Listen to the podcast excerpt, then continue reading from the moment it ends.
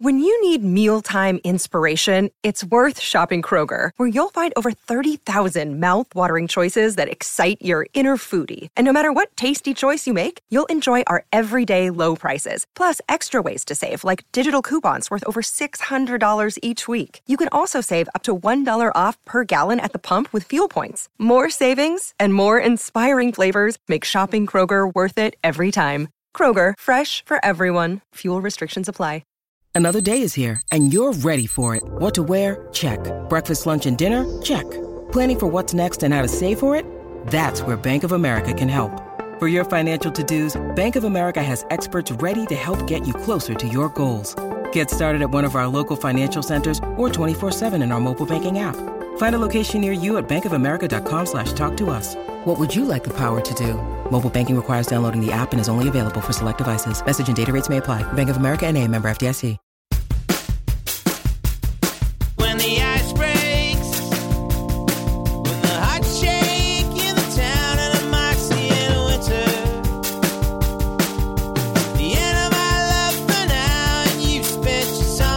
Hi everyone, welcome once again to the 50 Years Ago in Hockey Podcast. This is our weekly episode number 128. I'm your host, Rick Cole. Every week, right here on the Hockey Podcast Network, we take a trip down memory lane back 50 years, and we bring you all the hockey news from that time period, exactly as it happened, as it was reported in the words of some of the greatest sports writers of all time. In this episode, we are in the week of April 24th to 30th, 1972. If you like what we do here on the podcast and every day on Twitter, you can help us out by going to patreon.com/hockey50years and subscribe to the podcast. Our subscribers get early access to each week's free podcast, and we also have some special content that we put out over the last couple years where we delve more deeply into the issues that made the big news in the hockey world at that time. We have more special features planned for our Patreon folks, and we have a lot of historical stories you probably won't find anywhere else, especially about the founding of the World Hockey Association. So that's patreon.com/hockey50years to subscribe, and we thank you for your support. So as we go into this week, the Rangers have swept the Blackhawks out of the playoffs, and on Tuesday night, the Bruins were to meet the St. Louis Blues in St. Louis to try and complete that completely expected sweep as well. And we're going to talk about the games. The Bruins, as you know, would sweep the Blues, and the Stanley Cup playoffs would start on Sunday. We'll get to all the games that were played this week, but first we want to do some quick notes from around the hockey world this week, because there was a lot of news, as there always is during the Stanley Cup playoffs. You get a lot of hockey people together, and news, off-ice news, is usually made. So we start off with the elimination of the Toronto Marlboros from the Ontario Hockey Association Junior A playoffs. General Manager Tommy Smythe, who's basically run that organization the past few years, he announced he would not be returning to the team, and thus he becomes the last member of the legendary Smythe family to leave the Maple Leaf Gardens organization, and we all felt a twinge of sadness over that event. Here's a neat story about Rangers rookie forward Gene Carr and the last game that the Rangers played to eliminate Chicago in four straight. Now, Carr was one of the heroes of the Rangers' 6-2 win in that fourth game, and that hammered the final nail in the Blackhawks' coffin. He smuggled a hockey stick out of Madison Square Garden after that fourth game. Now, it was not the stick with which he scored his first Stanley Cup playoff goal, and that happened at 18:22 of the second period. No. This was an even greater treasure for Gene Carr. It was the stick which Bobby Hull had used to open the scoring in the game for the Blackhawks. So Red Burnett of the Toronto Star asked the rookie, what the heck were you doing with that? Well, Carr said that the Jet has been my idol for a long time, and I asked him for the stick when we tangled back their goal. The kid just admitted it. He said it was, Carr said it was great of Hull to remember after the game, and he sent the stick to the Rangers dressing room before they left the rink, before the Hawks left the rink. Now, after a defeat like that, most guys would have been too cheesed off. But Bobby Hull, according to Gene Carr, is the greatest, and a lot of people thought that of Hull at that time. Now, Carr recalled that he was the stick boy for the Rangers during a preseason game in Nanaimo, BC, and that was 10 years ago. Rangers trainer at the time was Frankie Pace, and he gave Carr a broken stick and a buck for his night's work. Last night, the win assured Gene Carr of a $7,000 slice of the NHL playoff pot, and it could be more if they beat the Bruins. Well, Blackhawks president Bill Wirtz, everyone expected him to explode like an atom bomb after his team was eliminated four straight. But Bill seemed to want to take the high road in this instance. He said that although he was very disappointed with his team's loss in four straight games to the Rangers, he was not going to be pushing any panic buttons. And in any event, he was sure that coach Billy Reay and general manager Tommy Ivan will have jobs in the Chicago organization for life. What jobs they might have are not clear. A lot of people are speculating that Reay is done behind the bench and Ivan will be kicked upstairs so younger men can come in and mold the future of the Blackhawks. Ottawa sports writer Bob Mellor, and he would later write a book on the subject we're going to talk about. This week he was reporting that the World Hockey Association Ottawa Nationals are negotiating with the Red Wings forward Mickey Redmond and Penguins winger Eddie Shack. And Shack would be a great draw for the WHA. Now, he got a hold of owner Doug Michel, and Michel said, I don't like to name drop. I don't like to just throw names out there, but Michel did admit that he is trying to negotiate with Red Wings fine young player Marcel Dion to bring him to Ottawa. This was a bit of a strange one to we Leaf fans. King Clancy this week became the first non-player to win the J.P. Bickle Memorial Trophy. Now, that trophy is annually awarded by the team's board of directors to the top Maple Leafs player in a given season. People like Ted Kennedy, Johnny Bauer have won it, and there have been years when the trophy simply wasn't awarded because the board felt that no player was deserving of the honor. Well, this year, King Clancy was given the trophy. Now, the King, if you remember, took over coaching the Leafs in early February, when Johnny McLellan fell ill, and the King led the Leafs to the Stanley Cup playoffs, where they were taken out by the Bruins in 5 games. Milt Dunnell of the Toronto Star tells us that McLellan is no worse than even money to return to the Leafs coaching post next season. Johnny is feeling much better these days, and Harold Ballard has gone on record saying he will not replace a man if he's well enough to continue. No one should lose their job just because they got sick unless they're too ill to carry on. Well, Mac will confer with his family in the near future and inform Ballard whether he will be well enough to coach next season.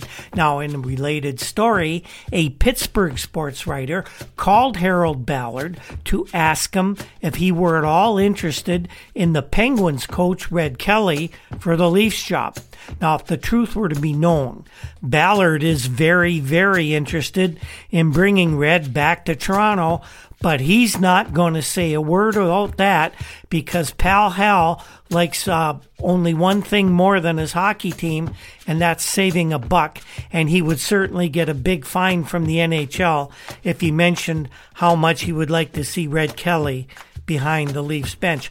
Red, by the way, did sign a contract extension after the season with the Penguins.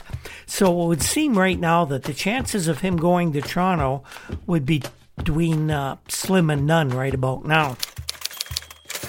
The New York Rangers have announced that they're taking over the operation of their American Hockey League farm team, the Reds, who play in Providence, Rhode Island. That means that the contracts of general manager Dave Creighton and coach Larry Wilson will not be renewed, and the New York people will name the replacement shortly. For those younger hockey fans who remember Adam Creighton, who played in the NHL so well, Dave Creighton was Adam's father. Here was a news item that upset me at the time. The Ontario Hockey Association has approved the transfer of the Niagara Falls Flyers franchise to Sudbury, Ontario. Niagara Falls City Council was livid at the decision by former owner Hap Ems to sell to Sudbury, Ontario interests because there were groups in Niagara Falls that were planning on making an offer for the team and keeping it in the Niagara region. So the Niagara Falls Council is going to appeal and protest this whole thing to whomever might listen. They've even said they'll go to the Ontario government in an effort to keep the team in the Cataract City. Well, NHL President Clarence Campbell seems like he's on a perpetual vacation the way he's traveling North America these days. This week, he was in Kansas City, Missouri. His purpose there was to interview the 4 applicants that have applied for an NHL expansion franchise for that city. Campbell and the rest of the board of governors are very, very, very high on the Kansas City location for an NHL franchise. And you got to wonder why. Apparently, one of the high-ranking executives who will be helping run the franchise should the NHL award a team to Kansas City. Wink, wink, nudge, nudge, and you'll see why I say that. The fella's name is Jeff Jennings. Now, if that sounds familiar to you, it's because it should. Jeff Jennings is the son of a fellow by the name of William Jennings, better known as the president of the New York Rangers and the chair of the National Hockey League Board of Governors Expansion Committee. Now, why would Jeff Jennings be so prominent in this? Because that's the way the NHL does business. And if you're going to hire a relative of Jennings, just remember what happened in 1967. If you remember, one of the teams that got an expansion franchise in was the Oakland Seals. Do you remember who their owner was, the first owner? A fellow by the name of Baron Van Gerbig, a guy who was a hockey fan, played a little bit of goal in college hockey, and somehow this guy, who proved to be completely incompetent, was awarded an NHL franchise. You know why? He was a tennis buddy of Bill Jennings. That's why. That's how the NHL did business 50 years ago, and not much has changed. Going into this week, it was looking like Minnesota North Stars defenseman Ted Harris was poised to jump to his hometown Winnipeg Jets. The main sticking point in Harris's negotiations with the North Stars was his demand for a no-trade clause. Wren Blair simply would not agree to that. But by Monday, Harris did agree to a 3-year contract with the North Stars. How did that happen? Well, no one would say for sure, and it doesn't seem to be on paper anywhere, but it's believed that Wren Blair promised Ted Harris a hefty bag of cash if he were to be traded to another National Hockey League team. Two Detroit Red Wings defensemen underwent knee surgery on Tuesday of this week.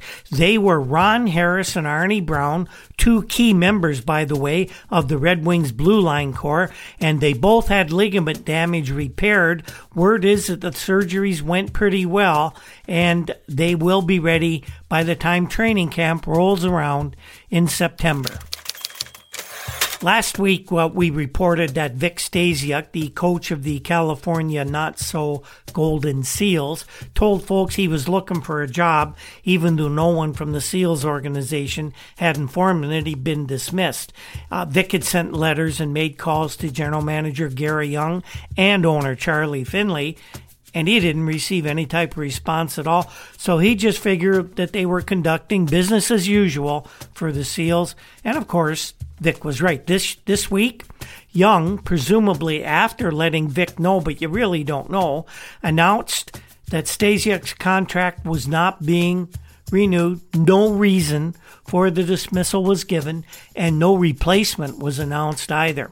Now, is it any wonder that this organization was ultimately not able to survive in the NHL?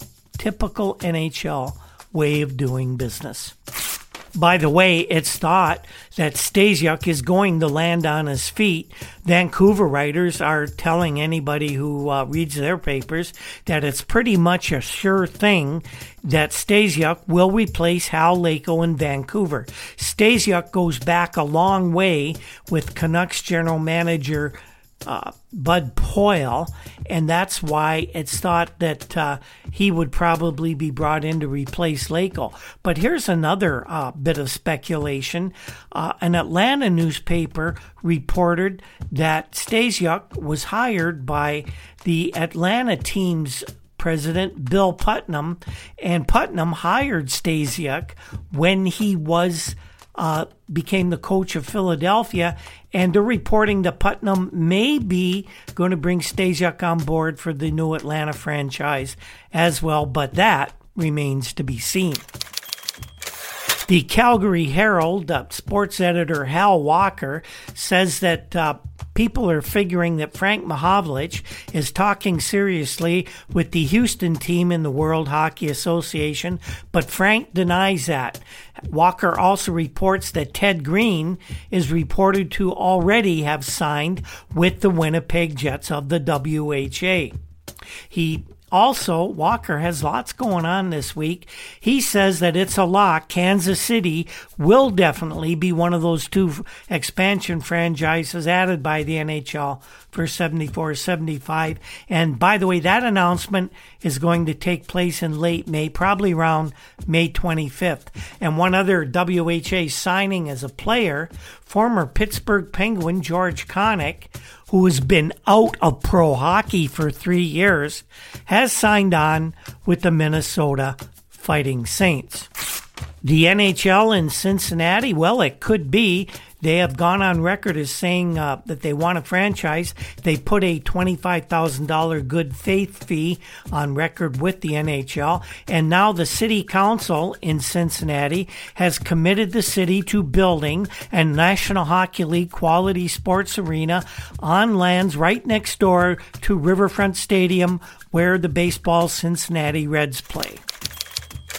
Harry Howell was always one of my favorite NHL players. When I was about 10, 11 years old, I had relatives, my grandmother's brothers and sisters lived in Hamilton down the street from where Harry Howell lived, and they made sure, knowing I was such a hockey nut at that age, around 10 years old, they made sure that I got to meet Harry Howell one afternoon on a Sunday when we were up visiting. Harry brought over a picture. He signed it right in front of me.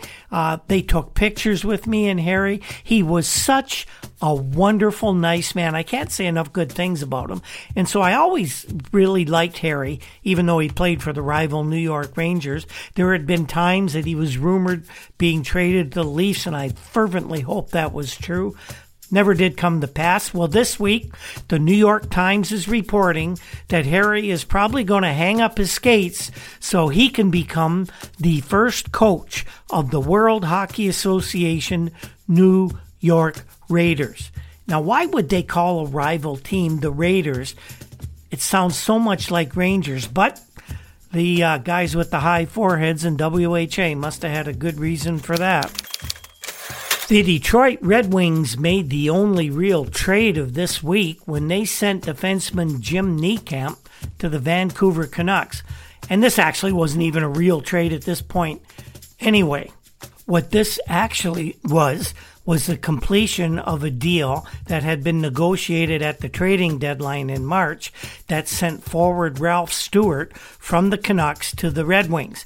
A couple of days later, the team said that the return would not be announced until after the season, so the guy who was the typical player to be named later was announced now, and that was Jimmy Niekamp. He goes to the Canucks, but he wasn't a Canuck for very long because 2 days after that deal was announced, Niekamp announced that he was jumping to the World Hockey Association and he would now be playing for the Los Angeles Sharks. Well, another coach, NHL coach, bit the dust this week as well.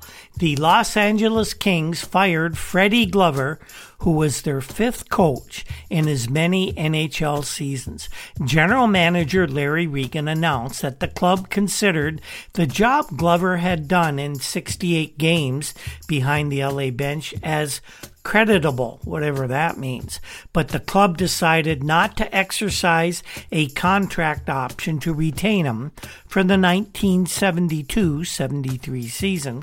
Glover, who was 43, was hired on October 30th last season, replacing Regan so he could concentrate on the GM job. He needs to concentrate on it more by the looks of the Kings franchise. At that point, the Kings were in an early season slump. Glover had been fired 3 games into the season by the Seals, whom he had coached for 3 years. And, of course, that's where he was replaced by Vic Stasiuk. So Freddie and Vic can now look for jobs together by the looks of it. Under Glover, the Kings had an 18-42-8 record. Of course, that was good enough to finish dead last in the Western Division, 11 points behind the 6th-place Seals.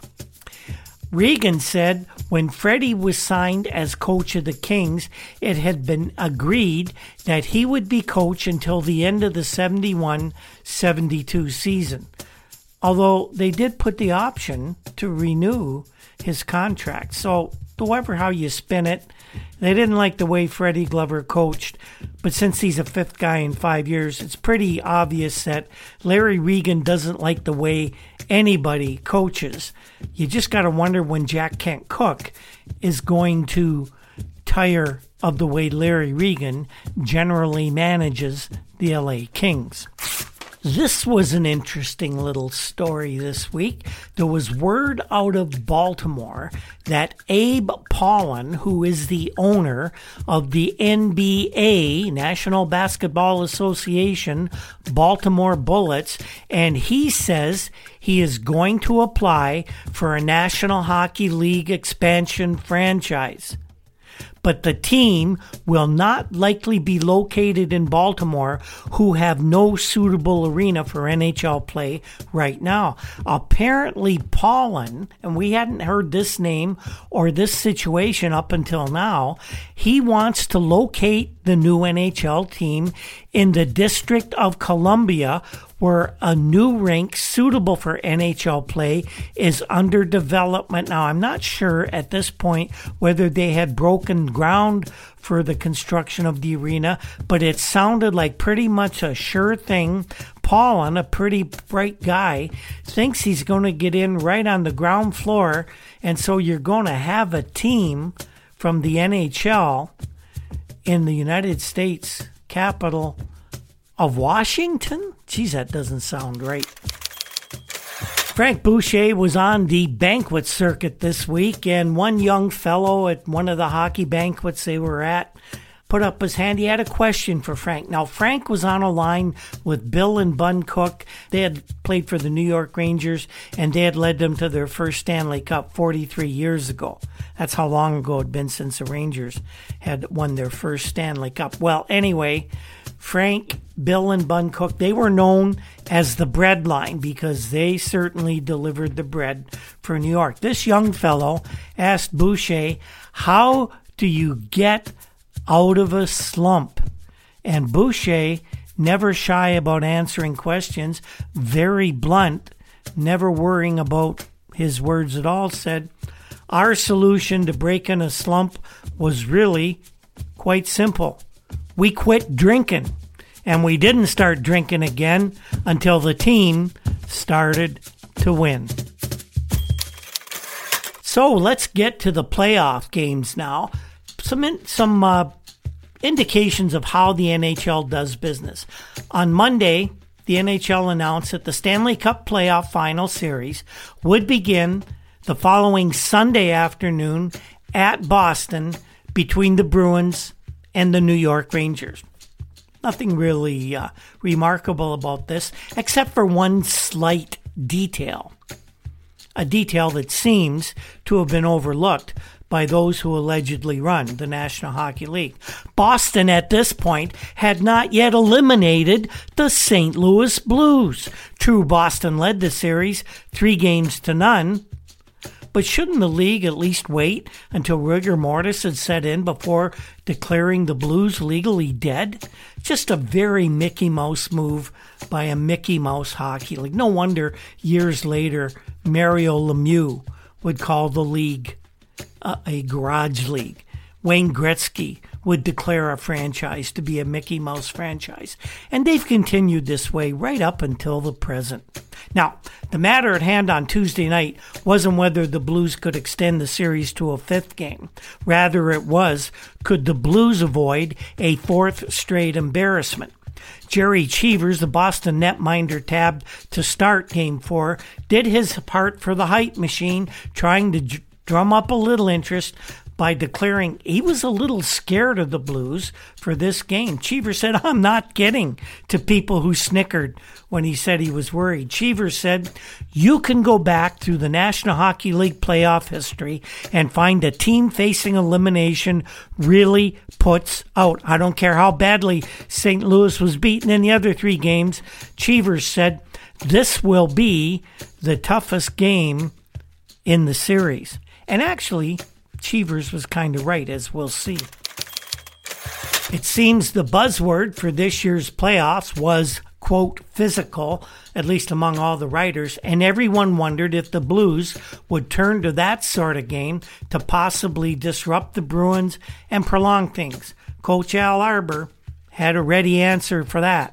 Arbor made it clear at the practice before the game that he was emphasizing it later in the day as well, that there was no way the Blues could possibly get physical with the Bruins and hope to stay on the same sheet of ice with the team that is favored to win anything. First of all, says Al, they're a big team, one of the biggest teams in hockey. They have experience, they have savvy, and we don't. Al says the Blues have 8 kids who never have been in Cup playoffs before, and you can't allow the kids to play undisciplined hockey. But, added Arbor, the big reason that no one can get physical with the Bruins is the Boston power play. That unit will kill you. Al says, look what it's done to us. Hockey fans feel the action on the ice like never before with DraftKings Sportsbook, the official sports betting partner of the National Hockey League. Right now, customers can bet just $1 on any team to win the game, and they get $150 in free bets if their team does exactly that. If Sportsbook isn't available in your state or province yet, you can still hit the ice for cold, hard cash. New customers can make their first deposit and play for free for thousands with DraftKings Daily Fantasy Hockey Contest. Draft your lineup of 8 skaters and a goalie and rack up points for goals, assists, saves, and much more. DraftKings is safe, secure, and reliable, and best of all, you can deposit and withdraw your cash whenever you want. So download the DraftKings Sportsbook app right now.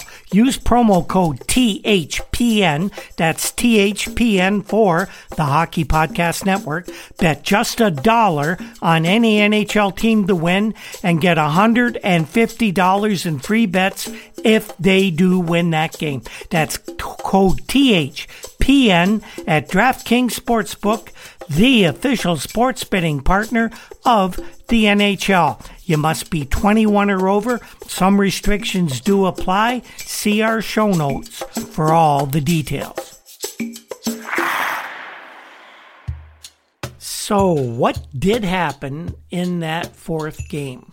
Well, we're going to let Red Fisher of the Montreal Star, a legendary sports writer in his own right, we're going to let Red tell the story. So who's been spreading those nasty rumors about the St. Louis Blues being easy marks for the Bruins? It must be them media men, right, and talk with forked tongues. Okay, so the scores of the first three games of this no contest series were 6-1, 10-2, and 7-2. But what about Game 4? After being ripped and torn 23-5 in three games, isn't Game 4 a good time to capitulate without a whimper? Well, not so. Otherwise, how do you explain the Bruins needing an empty net goal to manage to down the Blues 5-3? For a while, it may have appeared that way. The ingredients were there. Phil Esposito scores 89 seconds into the game, and then when the Bruins have a power play going slightly less than 10 minutes into the game, that's John Bucy catching an open side. 2 goals up, time to lock it up, right? Wrong. Terry Crisp gets one back in the 16th minute of play, largely because Wayne Cashman had almost scored on Jerry Cheevers seconds earlier. But when the Bruins get 2 more, Bucyk and Esposito, in the second period, the same tired, overworked script appears ready to be written. But what's this? Jack Eagers displays his only smidgen of emotion in the entire series and soundly thrashes Carl Vadnais late in the second period. And then it's Andre Dupont getting Cheevers to fan on a shot midway through the middle frame, and another well-unknown name like Chris Evans catches Cheevers with a long shot that deflects high into the goal, and suddenly everybody in St. Louis is on their feet, roaring for the Blues, and the Blues are skating strongly, and there's just, maybe a spot of concern among the Boston ranks. Boston coach Tom Johnson is a word for it, long after Wayne Cashman scored into an empty net to send the Bruins happily to the Stanley Cup Finals against the Rangers on Sunday. Worried?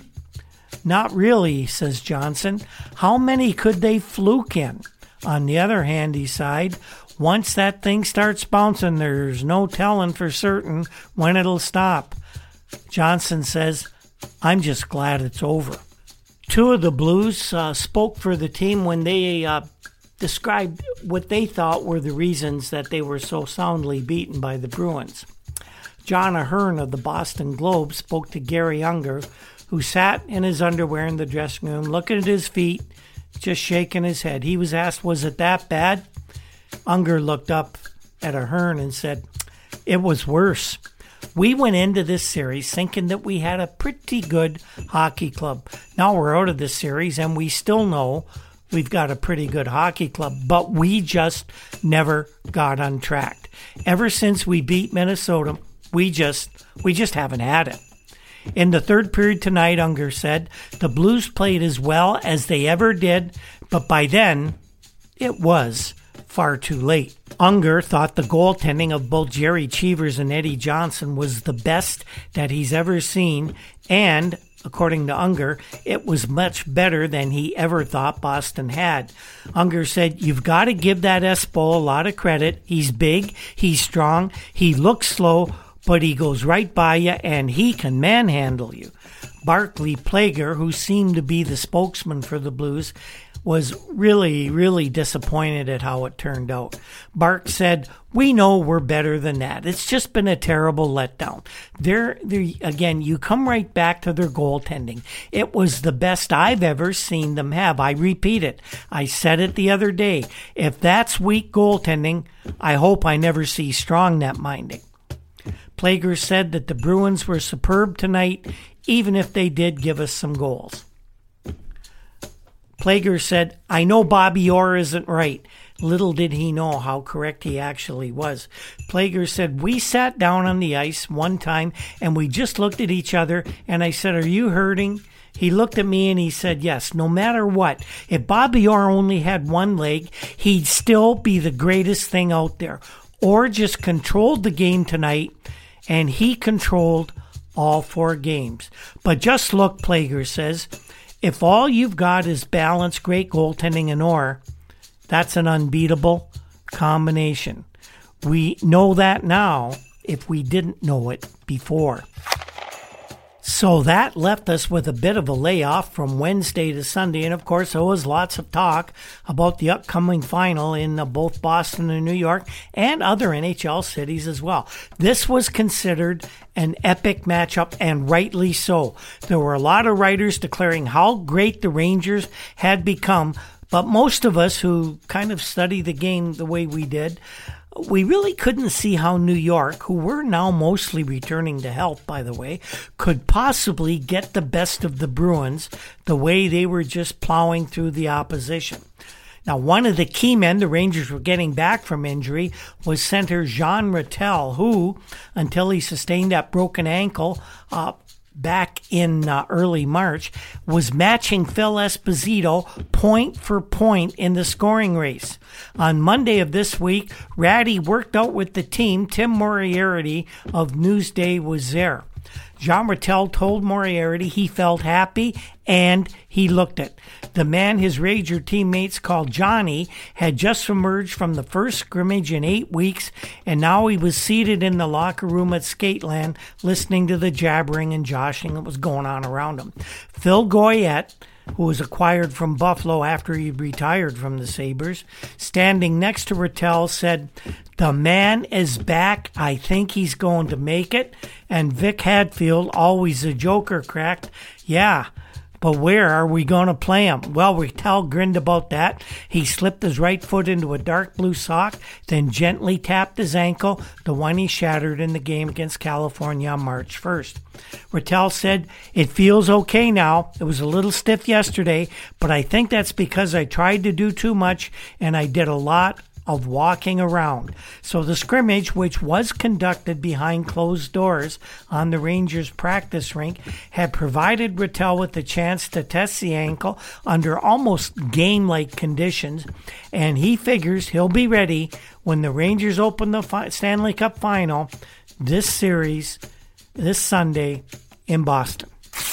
Couple of other Ranger player notes going into the final series. Defenseman Jim Dorey, who'd been sidelined for 2 months with a separated shoulder, also engaged in his first scrimmage at the same time as Ratelle. He said he absorbed a couple of fair body checks and suffered no pain in the shoulder. He too could be ready for the finals, as could Jimmy Nielsen, out since the opener of the Chicago series with a broken finger. But no decision has been made yet on which players the Rangers will dress. Eddie Giacomondo admitted that his strained left knee is still sore. The veteran goalie didn't suit up for the scrimmage. He spent part of the day undergoing diathermy treatment for the knee. He plans to test it during another Ranger scrimmage, probably on Wednesday or Thursday. But Emil Francis says, "Eddie's going to be ready. I just kept him off skates the past few days because I didn't want him to aggravate the knee." It seems there's always been an automatic sense of rivalry between the two cities, New York and Boston. There have been frequently emotional attitude among the athletes as well as among their fans. There was some talk about this. Derek Sanderson, who was at Boston Garden for a skate, he's trying to get back into some shape. He's looking rested and healthy after his recent trials with what was reported as colitis and some sort of virus. Tom Fitzgerald of the Boston Globe talked to Sanderson, who said, "We don't kid ourselves. We know this Ranger team is a very good club. It'll probably be a little physical, but we're not going to predict anything like that. We've learned all about making predictions. You don't see here us putting anyone down anymore, not even this kid." Sanderson said he was reading where Hadfield said the Rangers are unbeatable. Actually, what Vic said was he just couldn't fathom. He couldn't see anybody beating the Bruins or beating the Rangers as well as they were playing. Sanderson said, "Well, hey, good luck to you. None of that's for us. We just go out on the ice and we do what we have to do. And we don't do too badly against them in the regular season." That illusion, of course, is inescapable. In 6 games from October through March, Boston lost the first one in Boston and then ran through 5 wins in a row against the Rangers, including all 3 matches at Madison Square Garden. We have a report from Red Burnett of the Toronto Star, who polled a group of knowledgeable hockey men scouting the playoffs for NHL clubs, trying to get an idea of who they were picking in the Stanley Cup final. Red found that most of them were picking Boston, and they all gave the same reasons. Bobby Orr, the extra game of the best-of-7 series in Boston Garden if necessary, and, of course, the Bruins' power play sparked by Orr and center Phil Esposito. But the key factor that most of them spoke about was the fact that Boston took 5 of 6 NHL games from New York during the regular season. They said that will not have any effect on the bearing in this show. They point out that the Rangers were hurting from injuries when the Bruins mauled them, and that John Rattel and Peter Stemkowski are now healthy and will give the Rangers the depth they lacked at center during the regular season.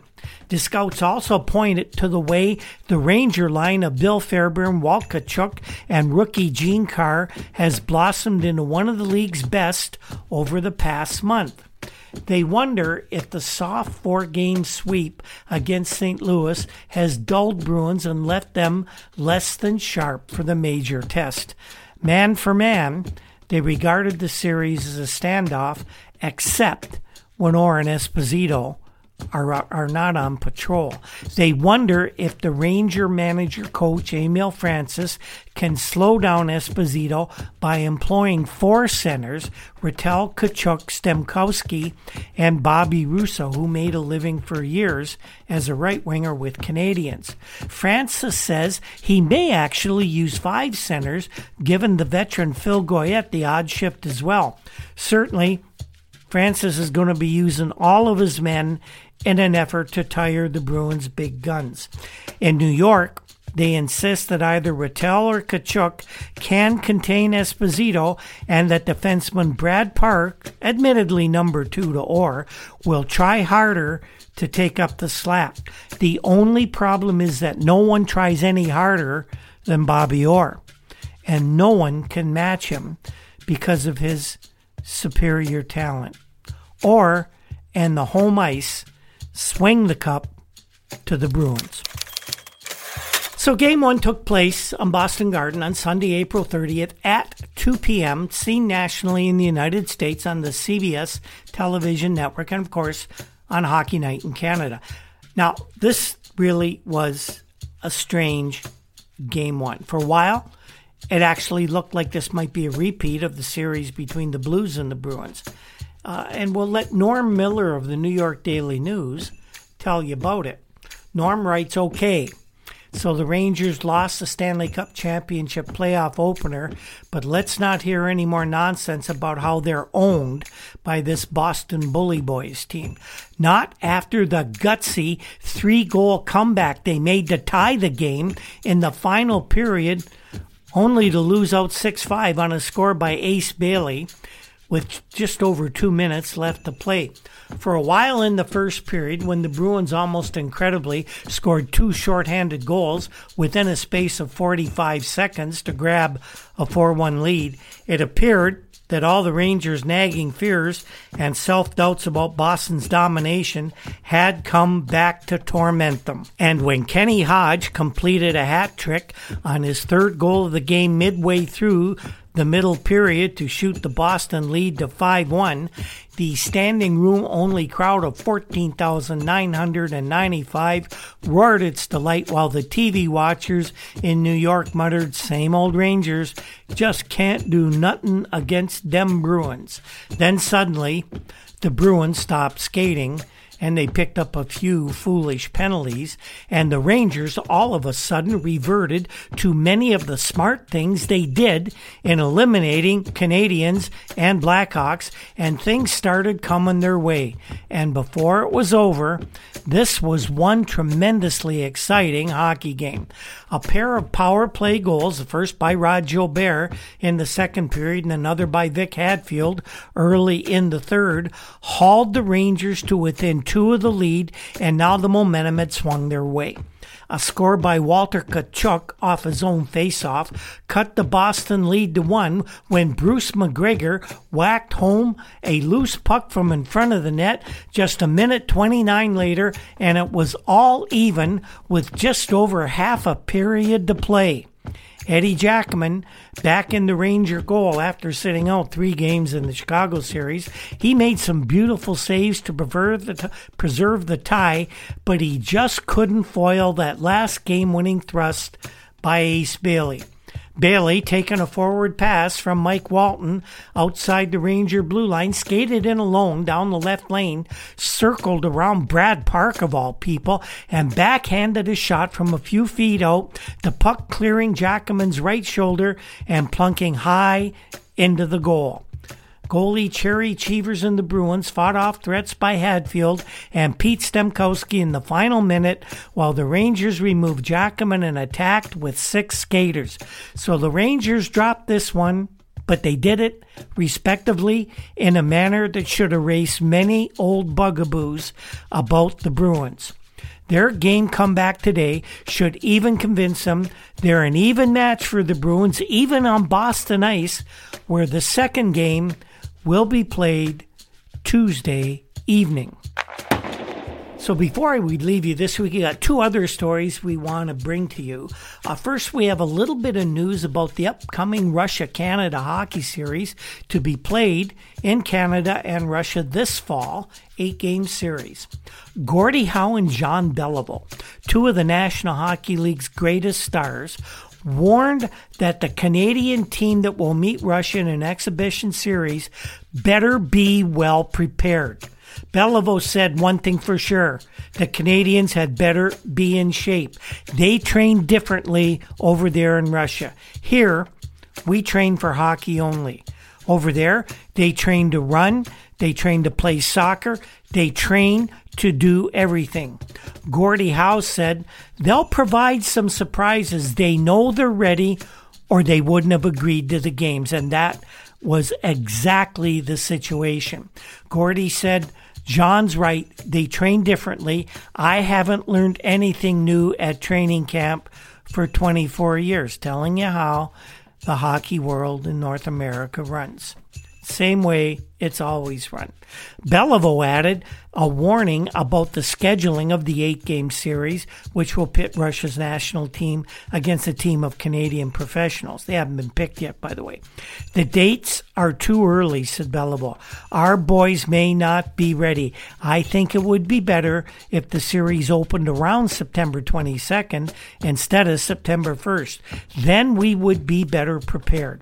The Canadian game will have to start training around the 1st of August as it is." Howe and Beliveau, now both vice presidents of clubs for which they played, were here to appear in a commercial demonstration involving milk cartons.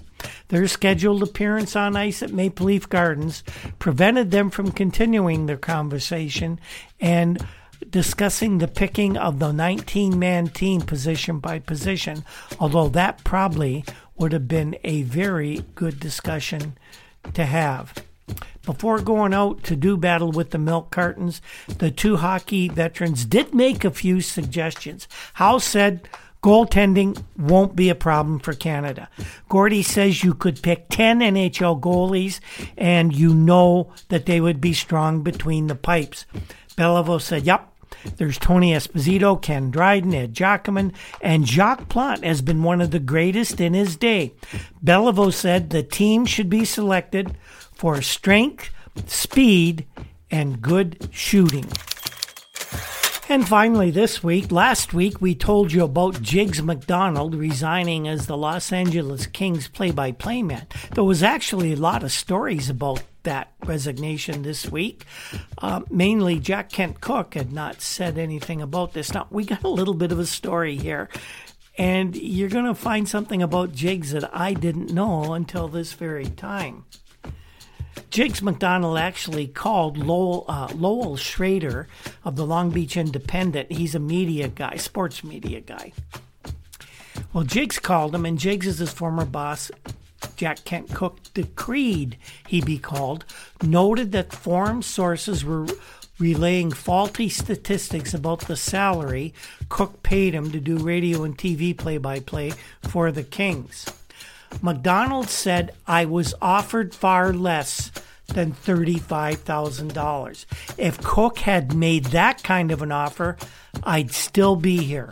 I haven't had a raise in 3 years, and I came to the club for union scale 5 years ago. Union scale to broadcast in the top professional hockey league in the world.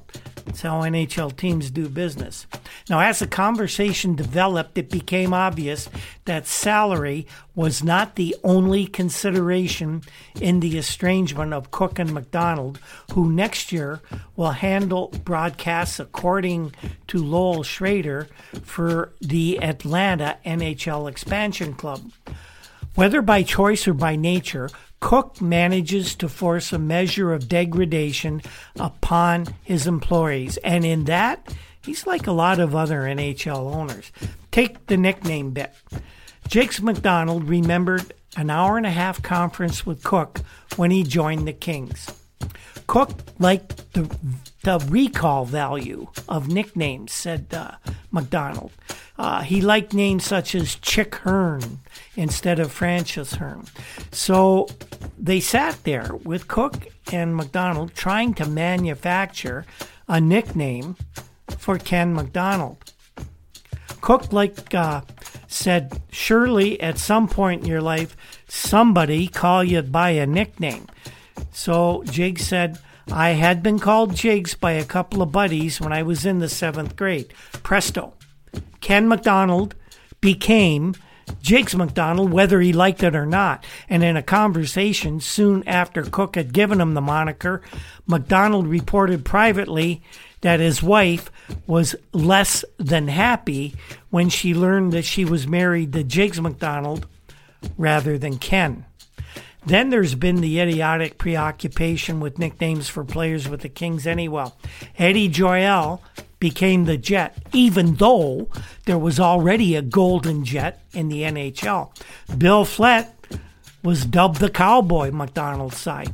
That first year, we had Brian Kilray, and Cooke insisted we call him Killer, even though Brian Kilray wouldn't have killed a fly. The Frenchie Lemieux and the Hoagie Hogansons and the Chief Campbells were absolutely sufferable. But McDonald believes Cooke went beyond the limits of show business when he anglicized the name of Juha Markku Whiting, a Finland native born of Swedish parents. What could be more colorful than Juha Viting, as the name is pronounced? Cooke insisted the youngster become Whitey Whiting, and that's how the NHL did business then. And now you know that Jiggs McDonald was not always Jiggs. So that is this week's show, everyone. And what did we learn this time around? Well, we learned that the Bruins would take out the Blues in four straight, and at least the score of the final game was respectable, although I would venture a guess that the Bruins took their foot off the gas a little bit on that one. the Rangers versus Bruins in the final. The Bruins took game one, but they had to be a little concerned about the route they followed to earn that opening game victory. And on the other hand, I think the Rangers could be encouraged that they let the Bruins get ahead and then came back to even the score. And we learned that a couple of all-time greats had some words of warning for the NHLers who are going to face the Russians this September. Now be sure to tune in next week when we consider our continue our coverage of the 1972 Stanley Cup Final Series. The 50 Years Ago in Hockey podcast is produced by Andy Cole. Can't thank him enough for all his hard work. Andy does a wonderful job with this, especially during these last few months as I battled long COVID. The way he's put this together to make me sound almost like I know what I'm doing, it's all because of Andy. Andy will produce a podcast for you. He does this stuff professionally. If you're interested in something like that, get a hold of me. I'll set you guys up. Andy is a true media professional. The very popular Juno-nominated Toronto indie rock group, the Rural Alberta Advantage, provides our intro and exit music. They're going on tour in May throughout the United States. They're also going to have dates in Canada. I know of at least one in Ontario coming up, two actually. And they put on a great high-energy show, and they are wonderful musicians. Other musical pieces and sound effects in the podcast are by Andy Cole as well. Our research comes from files at the Toronto Star, Toronto Globe and Mail, and of course, the many publications found at newspapers.com, one of our best sponsors. Without their help, we could not do what we do here. And do not forget our other sponsor, the Breakwall Brewing Company in beautiful downtown Port Coburn, Ontario. I hope some of you managed to make it to the Niagara region this year. Look me up. We'll meet at the Breakwall for a burger and a beer. You can find us on Twitter at Hockey50Years every day, and on Facebook under the 50 Years Ago in Hockey banner, and of course each week right here on the Hockey Podcast Network. We have a WordPress site, hockey50yearsago.com, and if you download your podcast from Apple or anywhere else, you can find us there as well. Thank you to everyone who tunes into our show. The 71-72 playoffs are going to be, this final series is going to be great, and we'll be bringing it to you all the way. And the upcoming summer, with the advent of the World Hockey Association and the Summit Series this summer, makes 1972 a very interesting year, and we hope you'll join us for that. When the ice breaks.